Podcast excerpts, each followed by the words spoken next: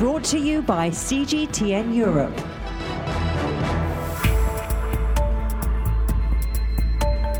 The virus was very strange, and people did not clearly understand what was going on. So they started to, to present um, symptoms, including fever, and they were vomiting and they were complaining headache. It's been seven years since a mystery illness was first reported in the villages of Guinea in West Africa. And then they started seeing people dying more than one or two in the same house. Wasn't any vaccine, there weren't any experimental treatment, there'd never been a, a huge outbreak like this before. Within weeks, the virus had arrived in the capital, Conakry, people from the political side attributed it to a kind of a strategy deployed by the ruling government to reduce population. That was the rumor that health staff are paid to kill people.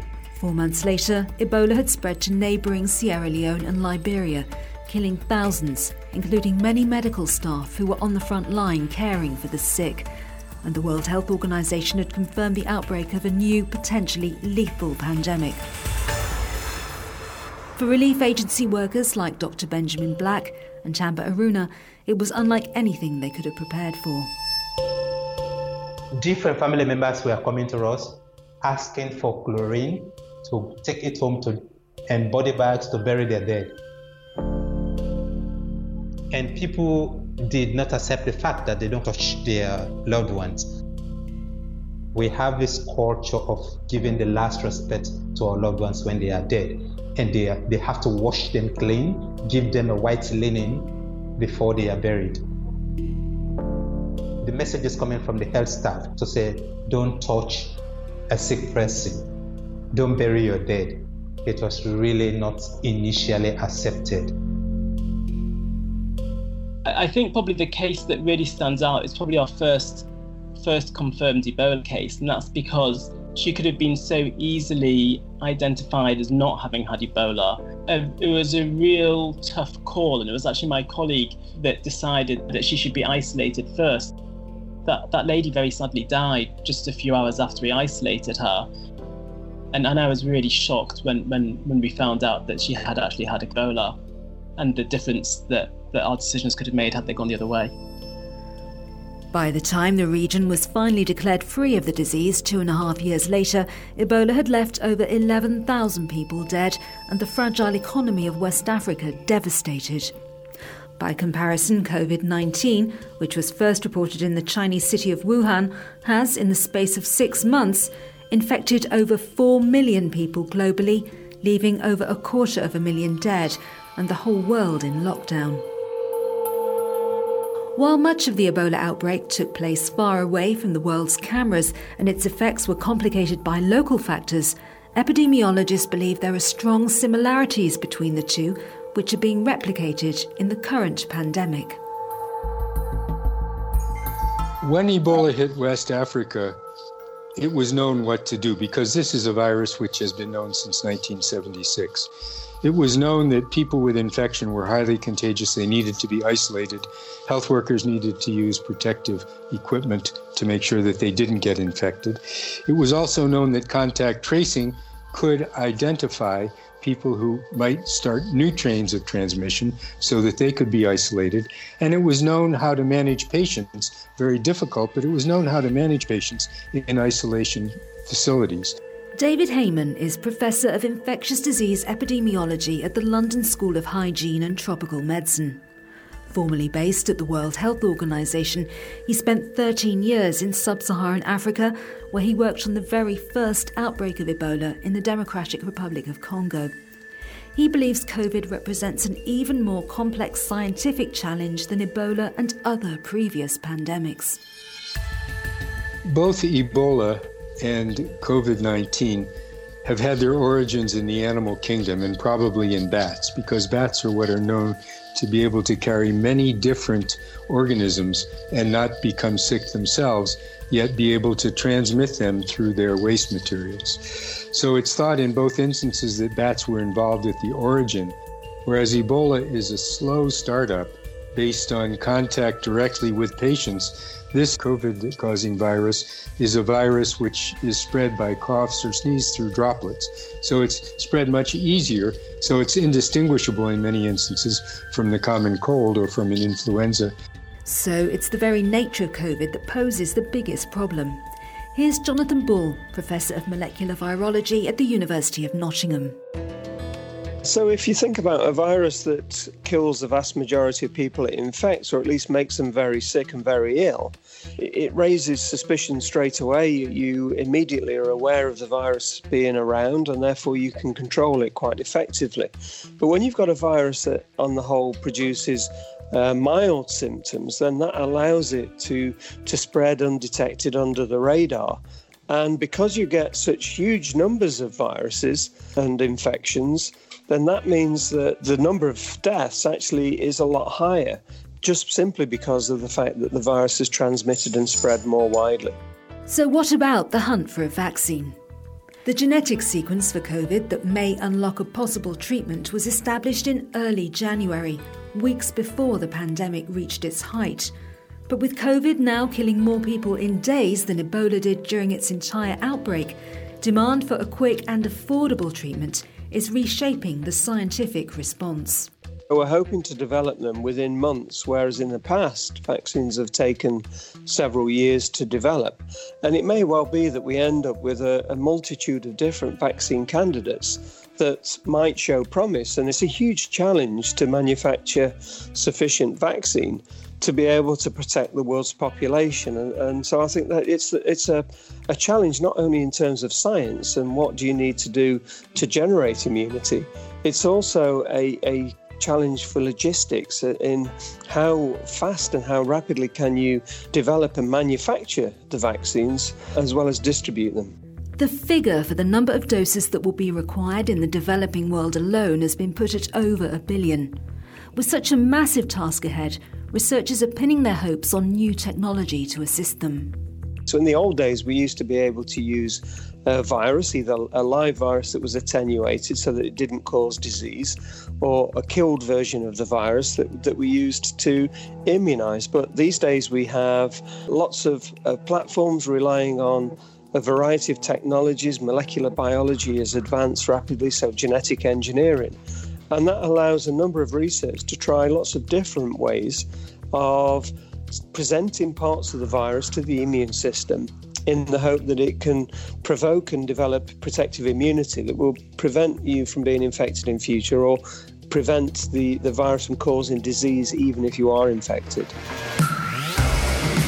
Bristol Myers taking over Celgene in a cash and stock transaction that's valued at $74 billion when announced on Jan 3rd. AbbVie's acquiring the Botox maker Allergan. Well, it's a $63 billion deal. Company acquiring cholesterol drug maker The Medicines a company for $9.7 billion. 2019 was one of the biggest and most profitable years on record for Big Pharma, with a string of record breaking mergers and acquisitions. Now, in the midst of the COVID pandemic, activity has come to a standstill. But once the market does get up and running again, the industry will face big challenges, with demands from government, public and private health providers, as well as investors. Already, problems are emerging. When the French drugs giant Sanofi hinted that it may give the US early access to its new vaccine prototype, President Macron personally intervened. Elsewhere, the German government has bought a stake in the vaccine developer CureVac, which is based near Stuttgart. It follows press reports of a possible US buyout when the firm floats on the NASDAQ later this summer. So, as the hunt for a vaccine gets political, how will the pharma sector respond? Thomas Cueni is Director General of the International Federation of Pharmaceutical Manufacturers in Geneva. Everybody wants to make sure that one's own citizens are protected. At the same time, I do see a commitment to solidarity. And the reason I'm optimistic is the EU Commission was leading the Global Solidarity Call together with philanthropic organizations such as Wellcome Trust and the Bill and Melinda Gates Foundation. And therefore, notwithstanding that we do have a, I think, strong signal of nationalism, we at the same time we have the combination with this call for solidarity too. But of course, at the end of the day, it depends on the political leaders do they walk the talk?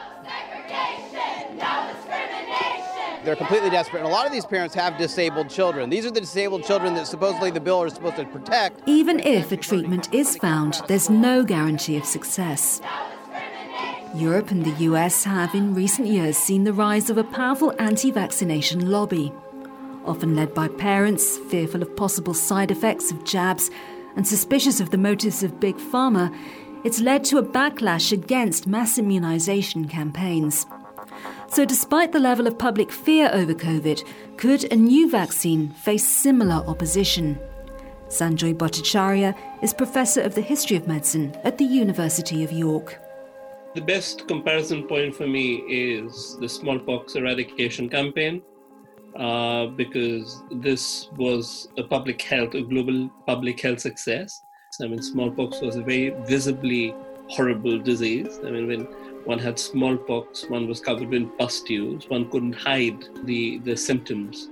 The demand for vaccination during a smallpox pandemic would actually increase. People would volunteer for vaccinations, eh, for the smallpox vaccination, because the disease itself was more scary than the fear of the vaccine. And I think COVID, there's that similarity as well. I think people are more scared of COVID than there of the vaccine. So if we do have a vaccine, I, I really do think that people will volunteer for it. I mean, yes, there'll be some naysayers, but I think there will be a real demand for a working, safe COVID vaccine. So, when could a vaccine come?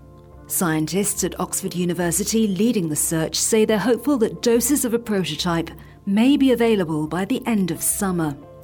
A second round of testing on volunteers is underway. But even the World Health Organization is now warning that a single treatment for COVID may never be found, and governments around the world should prepare for this. Here's the WHO's Dr. Mike Ryan.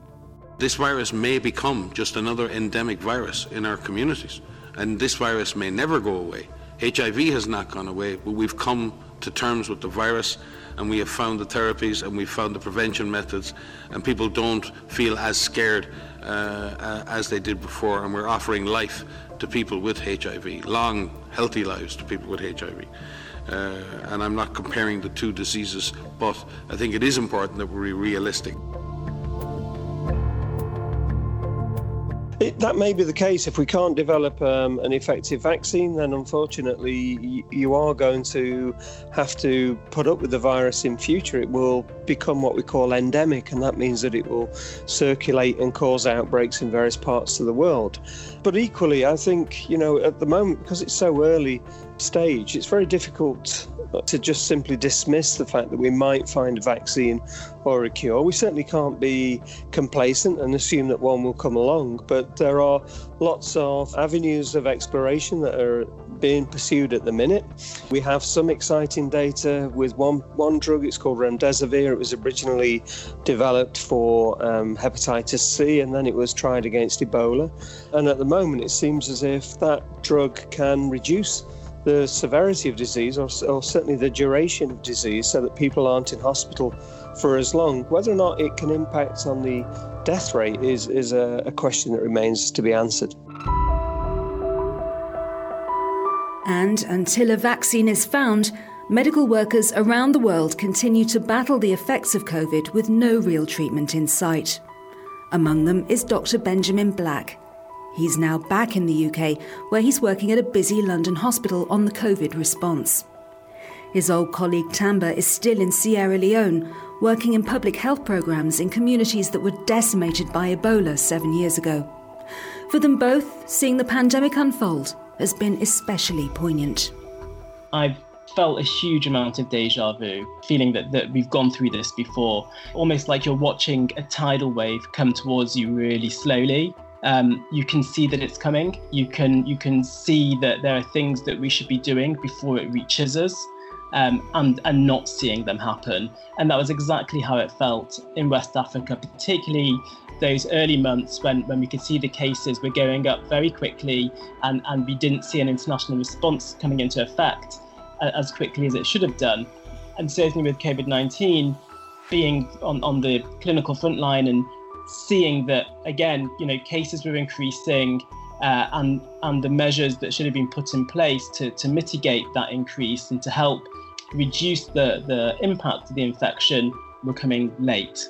So I think that there's been a, a huge mirroring in that. Already there are some positive lessons learned, and then there are some uh, things that we still need to learn.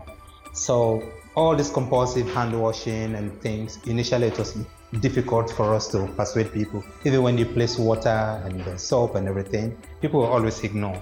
But then we are seeing already communities are practicing um, routine hand washing.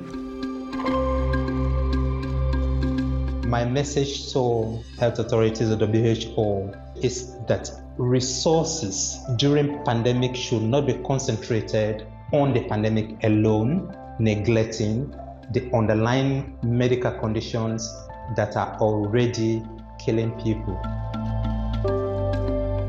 I think that the, the key message has to be that the policymakers and the decision makers need to engage honestly, consistently, and with, with real credibility to the wider population. If their messages come late, if their messages aren't clear, uh, if, if their messages aren't, aren't honest, then, then they're going to lose the faith of the population. And that's going to have detrimental effects to achieving what we all want to achieve, which is the ending of this pandemic. That was Science Rules, the first in this CGTN's podcast series, Notes on a Pandemic. I'm Louise Greenwood. Join us next time for The Great Collaboration, looking at how the response to COVID is reshaping cooperation across business and industry.